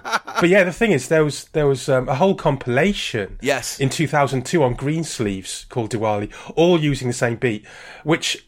I mean, I'm trying to imagine, I've, I've not listened to it, but imagine listening to that all the way through. Mm. And the thing is, No Letting Go is on there. Yeah. So it's already a year old by the yeah. time it's a U K hit. So if this is the waters you're swimming in musically, if this was your thing, mm. you must be thinking, oh, fucking hell, not this not this riddim again, I don't know. But most notoriously used a year later in Dirty Kafar by Sheikh Terror and the Soul Salah Crew. Which was yes, oh, which was a, uh, a a jihadi rap video, which basically stated that Tony Blair, George Bush, uh, the B N P, and Ariel Sharon should be chucked on a massive bonfire, and nine eleven was dead good, and there should be more of it. Right. Mm. Uh, but the problem is, it's a fucking tune. I mean, bad people, good music. Yeah. Hey, man, you got to separate the art from the artist, man. Yeah, yeah, I mean, this is very soft and weedy and um, nothingy. Oh, yes. Very slight. Very slight. It's meant to be a sort of lovely kind of um, sit on the beach, think about your woman kind of thing. But it, it, yeah. Mm. Also, it's a bit... The, I mean, the point isn't the lyrics, obviously, but like... well, because it, yeah, there's nothing to the lyrics. Oh, lovely lady, I like you. Oh. It's fucking colon, isn't it? Kick in the sun. Yeah, girl, I'm so glad we've dated. Oh, wow, you old you old charmer, Wayne. Um, Mister Yeah, Ponder. Why haven't we mated? This sounds a little bit... It's a bit of a confusing thing as well, because it's like, oh, we're in love, we're sitting on the beach, we're drinking daiquiris, it's all good. But there's trouble in paradise. They say good things must come to an end. But I'm optimistic about being your friend, though I made you cry by my doings with Keisha and Anisha. But that was back then. Doings? Fucking hell. That's such a non-R word, that is. My non-R used to use that word all the fucking time. Whenever she ran me a bath when I was a kid, she, she'd always used to say, oh, make sure you go all round your doings. Sorry, carry on. So is he is he just sneaking in? He's just slipping in a little confession of infidelity there. Well, no, he's bragging on. Um, Into. The song just goes to show that reggae and its offshoots have absolutely withered on the vine by the turn of the century. You know, if you discount Sean Paul. I mean, he was expected to be a breakout reggae dancehall star in the nineties, but he's gone and taken the R and B shilling here, hasn't he? And from now on, reggae is just going to be something that you can bolt onto your record or your mobile phone advert for a bit of urban credibility. Mm. Which is fucking weird, because in the nineties, reggae, or at least pop reggae, mm. was huge. Yes. You know, you had everything from, you know, Shaggy and uh, Red Dragon and Chakademus, and it was enormous. Like, every summer there'd be four or five just inescapable pop reggae songs. But yeah, by the time we get to two thousand three, it's, yeah, it's very much sort of Lego or Meccano yes. bolt-on, isn't it? Yeah. yeah, it's your standard male R and B thing here, isn't it? There's a, there's a bit of gangster Milkman whistling at the beginning, and he's de- he's dedicating it to the ladies. Uh, and there's a bit of shouting from the D J who who goes, you know, oh, come on, London, or whatever. Top of the pops. Very offensive to people from Macclesfield who are tuning in. What about their issues? What about their needs? Level up the north, D J. Fuck's sake. We've we've spoken before about how uh, certain pop and dance records have some rap bolted onto them. Yes. But you could basically shrink down everything that Wayne Wonder does on this track. Just call it some reggae. Yeah. And just stick it in the middle of a Nelly Furtado single or a Shakira yes. single or just whatever. Yeah. You know. I don't know if they'd want it, but you know. Yeah. I mean, R and B's a strange genre anyway, because you know the men always have to sound like soft lads who go on about the ladies, or almost always. Shit. There's obviously some brilliant exceptions to that rule, but the truly great R and B is almost always made by women, yeah. even if all what they usually have to say is, you're skint, so what you looking at me for, you fucking tramp, piss off. You know, there's huge gobs of female R and B, which is essentially no money, no fanny. I suppose the comparison that's staring us in the face here, if we're looking at a guy who started out as a producer before having hits in his own mm. right, and he's wearing dark glasses yeah. and all of that, is R. Kelly. He's kind oh, yes. of like trying to be a sort of reggae R. Kelly mm. uh, by doing this. Yeah, it's not very good, is it? He's flat as a fucking pancake, isn't he? Yeah. He's singing over a backing track, obviously. Yes. So either he's got no in-ear monitor, so fair enough, can't blame the guy, or he's just a legit terrible singer. I don't know. Well, the thing is that I always I always noticed this, just because I had like because I had a few singing lessons one time, and so I sort of know how to do it. So you can just hear that everything is coming out on like the last ten percent of each breath. Yeah. Which is like mm. just don't do it to yourself. It's actually really easy to like not do that. And he can't not sing. But there's this unpleasant thing of like, it doesn't sound relaxed. It makes you feel tense because you're just kind of like, right. breathe, breathe, breathe, you know. Mm. And it's, it's just, it is unpleasantly sort of just a tiny bit discordant. If you're going to be discordant, like really go for it. Like the Lumidee track is so much better than this, even though she's way, way off, which apparently wasn't her fault. She, she maintains that it was recorded to a completely different backing track and then the producer just slapped something else on. Yeah. But whatever it is, it's one of those weird things that just sort of works. Right. And this doesn't really. Yeah. And if he hasn't got an in-ear monitor, can't they spring for that? Have they spunked all the money on the fucking lighty up dance floor? We've already talked about the branding. Even the record labels on the on the records that are spinning around on the decks, Top of the Pops logo. Oh yeah, slap right mm. on them. Yeah, like it's the Wigan Casino. Yes. They're trying to hide yes. the fact that it's that it's Wayne Wonder, no letting go. That potted history though, Jesus Christ. King fucking Tubber reduced to producing Stock Aitken and Waterman songs at the end of his life. Fucking breaks your heart, man. Like the whitest thing. King Tubby meets Sonia Uptown. But, you know, Jamaica did have this kind of long tradition of doing yes. that, going right back to people covering the Beatles, you know, like Marcia Griffith doing that brilliant version of uh, Don't Let yes. Me Down. Um, but yeah, I mean... Uh, It's it's just, just something that was just a standard thing. They would they would churn them out. They would hear what's coming on the airwaves over from the mainland yeah. U S, and quite often sort of like they'd be easy listening or country tracks, and then somebody like I don't know Johnny Nash or whoever would just churn out a cover of yeah. it. So I, I can I can see why they did it. I'm I'm sure King Tubby's heart wasn't in it necessarily. Yeah, but the difference yeah. is, Simon, back then when they did cover songs like that, more often than not, they made them better, yeah. or at least equally brilliant in a different way. Yeah. As pedestrian and generic as the lyrics to this song are, um, at least they're a cut above something else in his back catalogue, which you have touched mm. upon. Boom bye bye in a batty boy head, rude boy no promote no batty man, dem haffy dead, this not a deal, guy come near we, then his skin we, we must peel, burn him up bad like an old tyre wheel. Uh, so that's you know. not from No Letting Go, that's from the, as you mentioned, the notoriously homophobic single Boom Bye Bye by Buju Banton, which uh, Wayne Wonder apparently wrote. So if that's true, Wayne Wonder can, once again, absolutely go fuck himself. And uh, yeah, I think maybe we've uh, wasted plenty of our breath on, on the arsehole already. Well, I mean, he did say in an interview, Budger Banton said, mm. the standard get-out clause, number one, the Bible reckons it. Right. And number two, oh, it's about a paedophile, actually, that was in living in the area. Oh, no, no, no. Yeah, so there you go. So he's conflating gays and paedophiles. Oh, that's okay, then, as long as he's only conflating somebody's yeah. sexuality yeah. with crime. Great, yeah, yeah. Fine, that's fine. Anything else to say about this? Um, the D J... Um, yeah, God bless him. Bless him. He's he's given it the old college try. But he kind of goes, take it to the bridge, and the, the you know, which is not all that at all. No. I, I mean, I guess, you know, this is not a moment to do your James Brown thing, really. No. It's like, just just leave it. Mate, you've done your job. You've pretended to lift an arm and put it on the fucking record. That's it. That's your job. Just stand there now. Yeah, you've earned your fifty quid. Yes. You know, but I mean, personally, I know this may be a personal thing, but when I hear somebody say, take it to the bridge, the next thing that my brain wants to hear is, dirty babe. Uh-huh. That's what I want. But, you know, I don't want to hear more of this. Yeah. You know, why would I want that? Also, there's yeah. sort of slightly embarrassing fade out. The D J's like, yeah, top of the pops, London, we love you. Top of the pops. London again. And fucking hell. I know. It's it's where they were, though, to be fair. Yeah, but they all do that, though, don't they? I know, it's terrible. We all feel terrible about it. Oh, yeah, people have gone out on stage at Glastonbury and said, London! Oh, well, that is embarrassing. Which is quite funny, actually. But, yeah, there's that sort of slightly uncomfortable moment of, like, demi-silence while Wayne brings the vocals to a close and the D J goes, Tab of the Pops! London, we love you. And then everyone just like, oh, is it over now? Okay, yay! And, yeah, it's just a little bit... It's it's a sad end to a sad start. Yeah, and the reason for that is it's because the song is f- so fucking slight, but it's got that rhythm, and you just think, oh, well, this is going to kick off any minute now. He's doing his soft arse bit, but it's it's yeah. really going to kick in, and it's going to get proper, and some arses are going to be shook. And it never happens. It doesn't really have a dynamic or a structure as such. So when he says take us to the bridge, that you think you're looking around for a bridge. You're looking around. It's more like a, a step, a style, a, a ledge. Take you to the ledge. So the following week, No Letting Go dropped three places to number six. The follow-up, Bounce Along. There, that's when you have your bouncy castle. Got to number nineteen in November of this year, and he was done as a chart act. By the middle of the decade, he'd gone back to covering rubbish eighties songs in a U B forty style, including a cover of Hold Me Now by the Thompson Twins.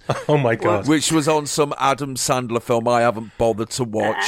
And when he appeared in the Identity Parade of Nevermind the Buzzcocks, he revealed that he had gone into business at home selling yams. He was still gigging and everything, but he was selling yams on the side. Makes a change from T-shirts and knocked off C Ds, isn't it? Well, the trick is to give them away for free, like, you know, The Darkness with their pizza. Just, uh, you yes. know, a bit of free food. Yeah, maybe if he had the Puma logo burned into him or something. Yeah. That'd be I good. Think... Like a sort of Halloween lantern just carved in there. Yes. Yeah. I think he was just yes. in the pocket of Big Yam at that point.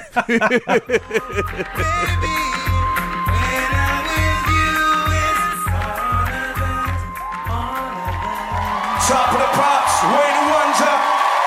Album in stores, no holding back.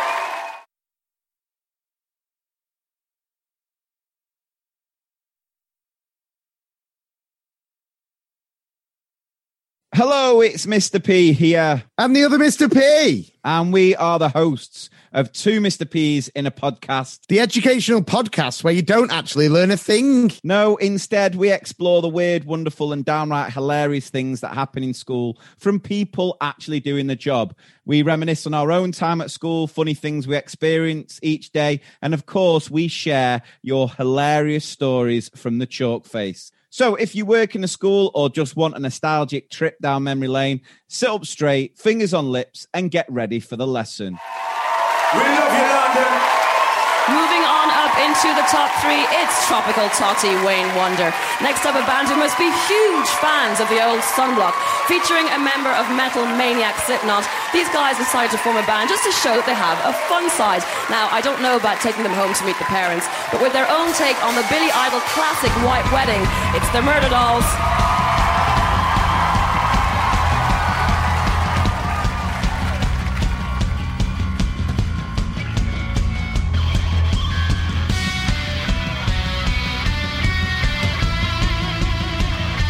After Wonder gets described as tropical totte by Bonin, she describes her next act as a band who must be huge fans of the old sunblock and that she didn't know if she'd want to take them home to her parents. It's Murder Dolls with White Wedding. Formed in Des Moines, Iowa in nineteen ninety-four, The Rejects were a metal band put together by the guitarist Nathan Jordison, better known as Joey, who had also played in local bands The Have Nots and Anal Blast. In nineteen ninety-five, Jordison was invited to play drums with a new local group, The Pale Ones, who eventually renamed themselves after one of their early tracks, Slipknot. And by the time they finally signed a record deal in nineteen ninety-eight, The Rejects were shelved. By nineteen ninety-nine, with Slipknot's debut L P becoming the fastest-selling metal L P in American chart history and well on its way to going double platinum, Jordison developed a hankering for side projects again and was up for resurrecting The Rejects. To this end, he linked up with Wednesday thirteen, the lead singer of Frankenstein drag queens from Planet thirteen, and Trip Eisen of the New York metal bands Dope and Static X, eventually changing the name to Murder Dolls. They recorded a demo, which became their debut L P, Right to Remain Violent, in early two thousand two, and the video from its main track, Dead in Hollywood, featured a guest appearance by Marilyn Manson, repaying Jordison for his appearance in the video for Tainted Love, and it got to number fifty-four over here in November of two thousand two. This is the follow-up, a cover of the Billy Idol single, which got to number six over here in August of nineteen eighty-five, and it's crashed into the chart this week at number twenty-four.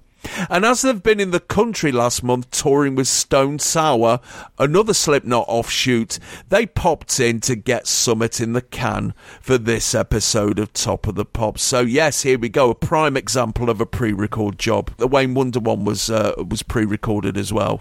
You can kind of tell by the way they cut back and forth yeah. from the acts to the presenters. So, yes, Sarah, in a previous Chart Music, you, you mentioned that you like Slipknot. You saw them. Did I? Ma- Evil Panto, I think, was the uh, the phrase you yeah, used. Yeah, they were never going to be my faves. You know, I was not their, their audience, but I did get it after a bit. Mm. I mean, I realised that, you know, forgive me if I've told this before, but seeing them at Reading, I realised what they were about and who they were for mm. and what they're doing is actually brilliant and very clever. Not clever in a mm. cynical way, clever in a very sort of em- emotionally intelligent way, because they realised what the audience was, which is kids, and they were like a kids' party band. It's like these are grubby mm. teenage boys on their first do at Reading without their parents. This is Reading is like legendarily a kind of really gruesome kind of uh, rite of passage, as it was at the time. A metal crash. Exactly, it was a metal crash. What they did at one point was get the whole crowd, this was on the main stage, so, you know, however many thousands of people, got everyone to, to crouch down. They're like, oh, go crouch, crouch right down to the ground. um, and then eventually, so everybody did this, and it was hilarious to see everyone just sort of hunkering down like, like rabbits.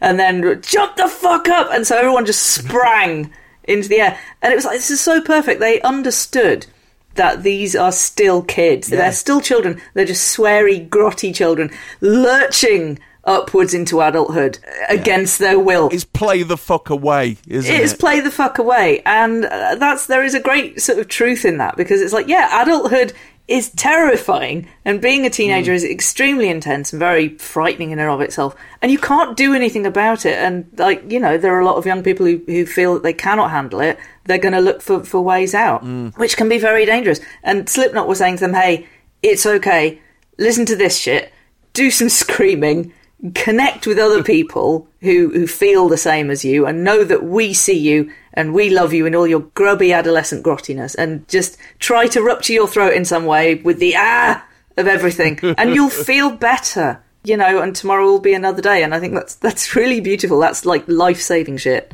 and that has mm. value beyond the whatever musical value they have. I don't actually know how well thought of Slipknot are. Apparently in the last, because they're still going, and mm. there's a kind of resurgent, actually turns out Slipknot were really good thing, but it, it's so far outside of mm. what I know. I just don't know enough about metal, but, you know, this is this is life enhancing life saving shit, which is the best you can hope for from music. So I yeah. knew who that was for. The Murder Dolls I don't know who it's for. Mm. Maybe there's an audience for it in the same way that there's a type of horror film fan who will watch any old shit with fake blood in it. Mm. Doesn't have to be good on any level. Just give me a hundredweight of horror. Just stick the horror channel on. I'll watch, you know, that's not me, by the way. Sorry. Oh, Christ, no. It's a cartoon schlock nonsense. Yeah. They did actually appear in an episode of Dawson's Creek as like the Halloween party band. Yes. It would make sitcom parents of the time furrow their brows. Mm. That is what it's for. It's a sort of a trash nonsense, isn't it, really? Yeah, I agree with Sarah about horror films. Um, I'm, you know, I, I imagine we may have similar tastes in that, you know, you, you get people like Rob Zombie, uh, who's obviously from a similar world, um, mm. making films called House of a Thousand Corpses. And for me, House of One Corpse is always going to be a better film. Yeah. Do you know what I mean? Maybe House of No Corpses, but an implied one. You know, mm. that, you know that that's my kind of horror. Uh, rather than, you know, uh, gallons and gallons of blood. It's interesting listening to Sarah's thoughts about uh, who Slipknot are for mm. and what they mean to those people.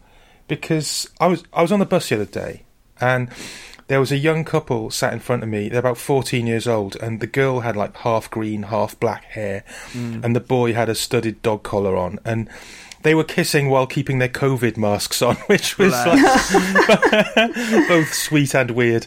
Um, but they were basically the same sort of emo kids you might have seen on any bus and in any shopping centre any year in the last twenty, mm. right? And and it occurred to me that they weren't even a- alive when this Murder Dolls appearance happened. Yeah. Fucking hell. That's yeah. fine, isn't it? But also that their two thousand three equivalents would have been watching this, shouting mm. fucking yes, mm. in the same way that we, uh, you, Al, me and Neil, shouted fucking yes in nineteen eighty-three when Twisted Sister came on, yes. right? Because there will always be an appetite for this kind of band among a certain kind of teenager, yeah. if they catch them at just the right age. And in other years it might have been Aiden or Motionless in White or Black Veil Brides or whoever's on the front of Kerrang right now. I, I don't know, I've, I haven't looked in a while. mm. The Murder Dolls served a role, and here's where I have to state an interest. I know one of the Murder Dolls. Ooh. Oh yeah, one of one of them's a mate, A C Slade, who's on guitar, one of the guitarists. mm. he's on the, he's the one on the far left of the screen, yeah. and uh, and he's been in loads of bands including Joan Jett's Black Hearts and uh, yeah, and, and his own band, Trashlight Vision. Um, and I, I got him to D J for me at Stay Beautiful once, actually. But um, I can't remember how we got to know each other. I mean, through a mutual friend, maybe. But we bonded over a shared love of the Manic Street Preachers, which right. seemed really unusual for an American metaler, you know. Mm. Um, in fact, I once took him to see the Manics in Cambridge, and I got him backstage. And I introduced him to Nicky Wire, who seems quite excited himself. Uh, and of course he was, because Nicky Wire's from the Valleys, and he's got that inner metaller, you know, yeah. that inner Kerrang kid. And Nicky Wire's always going to be more impressed by A C Slade from the Murder Dolls than if I'd introduced him to the bassist from the Young Knives or the Good Books or whoever. Do you know mm. what I mean? Um, so uh, I, I got in touch with A C um, about this episode of Top the Pops to see what he remembered about Ooh. it, and his answer might seem a little bit um, confusing and misremembered, but I'll come back to that. Uh, but here's what he said. Oh yeah, I was part of that. One memory was that we performed it entirely live, which is very rare on T O T Ps. Mm. This really pissed off the other bands that performed that day. One of those bands was Marilyn Manson. He was supportive of the band until we started to do well. So there was mm. some awkwardness between our two bands, but no drama or anything. Yeah. But the energy of a live band is always more impactful than a band who plays to backing tracks. That's not a diss or put down to the other band. It's just an observation, mm. and makes me glad we fought to play it live. Right, so back to me now. Now, as we know, um, Marilyn Manson is not on this episode. However, mm. there's no evidence that Murder Dolls are in the same studio as Liz Bonin and Fern Cotton. Mm. They just cut to and from screens, yeah. Yeah. and because of that kind of, we talked about the syndicated, flat-packed, IKEA nature of Chris Cowie's Top of the Pops, it's entirely possible that the Murder Dolls did record on the same day as Marilyn Manson. Yeah. Whether, I mean, it turns out it was in London, but it, it might as well have been Italy or France or Germany, you know, mm. one of these Top the Pops outposts. And and Manson's um, clip just got used on a different show. So yes. if, if A C says he recorded on the same day as Marilyn Manson, he probably did. Do you know what I mean? You kind of got to remember if Marilyn Manson's about. yeah, yeah. So so that's a little insight into how how the how the show was put together, and also just the slight beef between these kind of icons of, the, of that era. Mm. Um, so so the lineup uh, are, that we're looking at, it's A C Slade on guitar, Eric Griffon on bass, Ben Graves, possibly not his real name, on drums, Wednesday thirteen on vocals, and Joey Jordison on the other guitar. Yeah. And I guess it was perceived as being Joey Jordison's band. And can I just make the obvious joke? I'll never forgive him for that handball in nineteen seventy-seven. um, Sarah's now completely baffled by this. Uh, I, I mean, Slipknot were very much not for me. And I, I did, mm. I, I really appreciated what Sarah said about them. And I, I, you know, I get it. But at the same time, I, I you know, I wasn't the target audience. I, I, I saw them at the Reading Festival in God knows well, pro- probably the same year. Mm, yeah. And I, I just found it so kind of basic and reductive and stupid, but mm. you know, yeah, that, I, I know that's what it's meant to be. But anyway, I, I had a lot more time for Murder Dolls myself, and you know, Murder Dolls in some ways are part of this lineage that runs from Alice Cooper through things like the Misfits and the Cramps, you know, just mucking around with horror for fun. And yeah. for me, all right, I admit the Billy Idol cover they're doing here, it's a bit redundant because it's a song that has a brooding menace to it anyway, and mm. you don't make it more menacing by doing a heavy no. metal death scream in it. You just screw your face up and raise a fist at appropriate exactly. moments. Yeah, yeah. Um, Usually when he says, shotgun! Exactly. Because the thing about metal is, that if you're going to be a lead singer, you've got to have proper fucking pipes, and he's just got a wet straw of a voice. He does a bit. The thing with the original is that um, there's some modulation to it, because he's sort of doing the, the murmuring kind of, hey, little sister, what, you know, mm. and then kind of, you know, revving it at a certain point. But yeah. this is just like proper hairball singing from the, hey, little sister! It's like, yeah. it's proper Eric Cartman. All right, little sister, yeah. what have you done? Just full gravelly screamy bit the whole way through, and everything yeah. is whacked up to that setting, which I understand. Like, I laughed, I did enjoy this in spite of myself. mm. Um there's also the what I always bang on about, the kind of American stagecraft, which is full in evidence here. Yes, you know, which is just, I love to see a guy, you know, spin round and point his guitar, and it's like, mm. you know, good old Wednesday just mm. properly going for it at the top screamy um register of his of his voice the whole way through. It's mm. kind of what, what you call a death growl, I guess, the whole way through. mm. And it, it doesn't help that with his dreads he just looks like a fucking potato that's been left in the cupboard for two years. Now that's a horror film I would like to see. What yeah. happens to a, you know, the demon potato that's been left yeah. in the cellar? Oh my God, it's alive! The singing is not the point of this, is it? I mean, his breath, his breath no. control on this is so bad. He actually takes a breath in the middle of the word sister. Which is yeah, yeah. it's not the place to do it, mate. I took rides against this record. I, I was no fan of Billy Idol, but by about this time, I was accepting him as part of the canon. Because in the eighties, a lot of people thought Billy Idol was Rod Vicious. Yeah. You know, he'd gone to America and sold out. But he's called Billy Idol. Like, he literally called himself Billy Idol. What do what do you people expect of him? I know. yeah. Like, it's kind of a thing. I know? fucking love yeah. Billy Idol.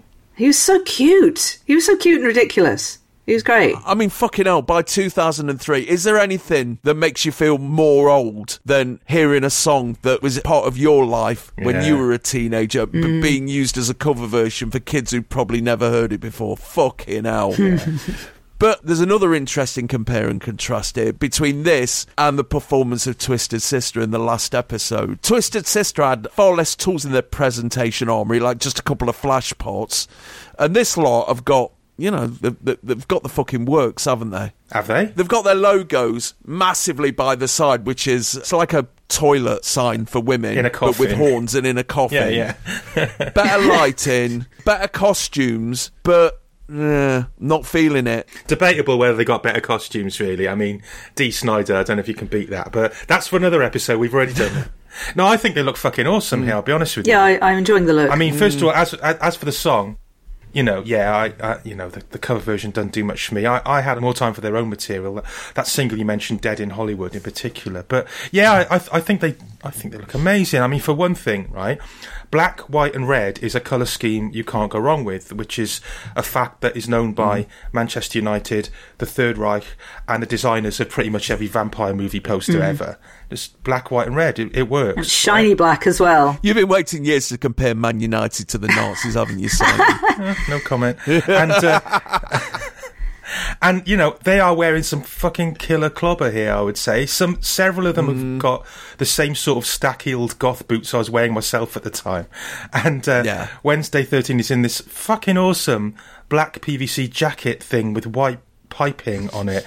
I would wear the shit out of that. He's got a tie on, hasn't he? He's got a P V C tie. I, yeah, I know exactly where you could buy them from. Corporate goth. There. And there's a medical red cross on the arm, which is a big plus. No. Oh. Thank you. Yeah, if someone gets a nosebleed or does their ankle in in the front row, we can go out and sort them, can we? Yeah, exactly. So, I, I mean, I'm, I'm not the target audience for this because I'm too old, even in two thousand three. Yeah. But if I was those kids on the bus that I saw the other day, um, or the two thousand three equivalent, I would have been bouncing off the fucking walls mm. with excitement at this. Yeah. I'm absolutely sure of that. Yeah, fair enough. I probably, uh, when I say I didn't know who this was for, then, yeah, of course, that would be who it was for.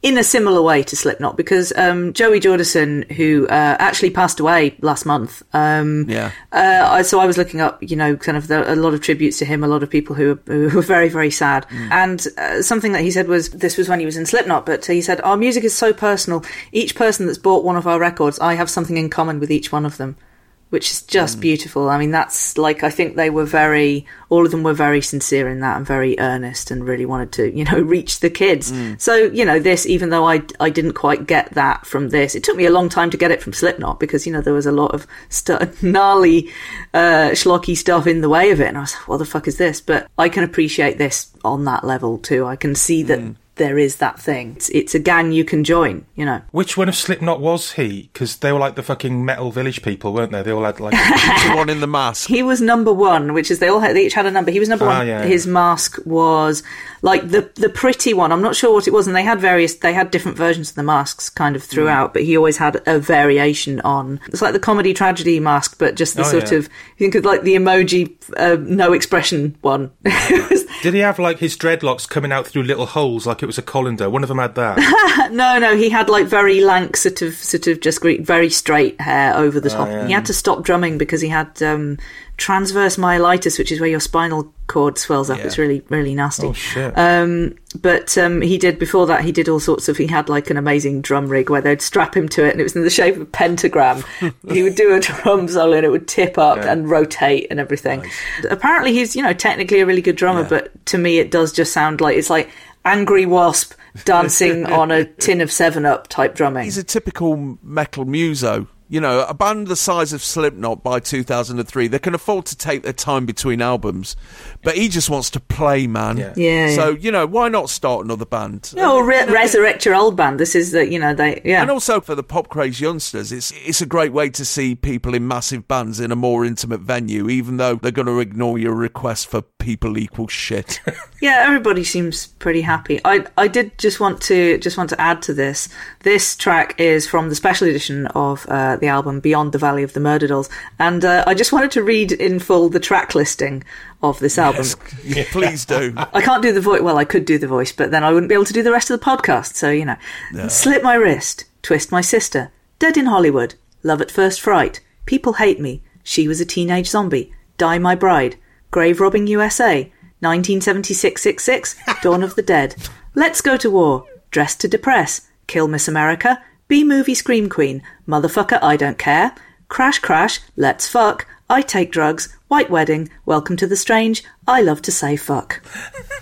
Oh my God, Let's Go to War, because the Manic Street Preachers had a song called Let's Go to War just a few years after this. I'm claiming it's because I introduced those two, you know. oh. oh, the cross-pollination of Murder Dolls yeah, and that. Yeah. But yeah, it's a fun trash thing, and I did chortle all the way through it, and I loved all the The P V C strides. Yeah, it always yeah. comes back to the trousers, doesn't it, Sarah? Trousers are important. The leggy Mountbatten of chart music. Hey, and at least they actually played it live. They're not like those bent cunts who aren't fucking real. Yes. So the following week, White Wedding dropped eighteen places to number forty-two.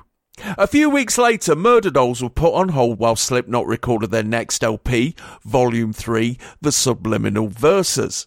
They reunited at the end of the year for a tour of Europe, but were then put on hiatus due to other band commitments, reunited in two thousand ten for the L P Women and Children Last.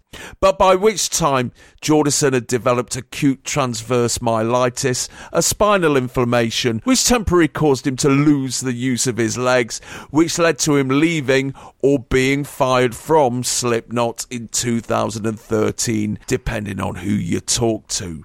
Although plans were drawn for a re-reunion of Murder Dolls at the end of last decade, it never came off, and as we've already mentioned, Joey Jordison died in his sleep at the age of forty-six.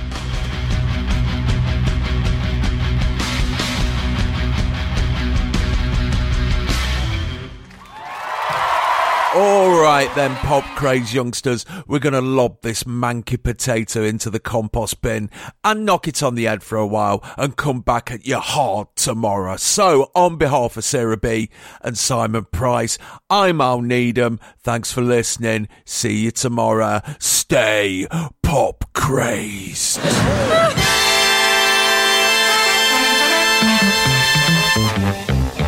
Chart music. Great Big Owl.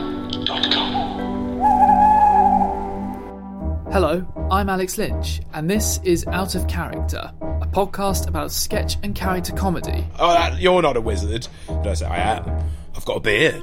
Oh, yeah, he's right, he does have a beard, actually. In this show, I chat to writers and performers from the world of sketch and character comedy. And I sort of couldn't believe what I was seeing. Like, I couldn't believe anything could be that good. That moment of uh, self-hatred uh, is is your rehearsal. That's what that's, you've been doing it your whole life. Find out what made them venture into it. Yeah, I mean, just getting that D V D and then binging through those was just some of the most profound comedy joy of my life. I'd spent my whole childhood being, I'll be honest, a dick. Talk about their characters.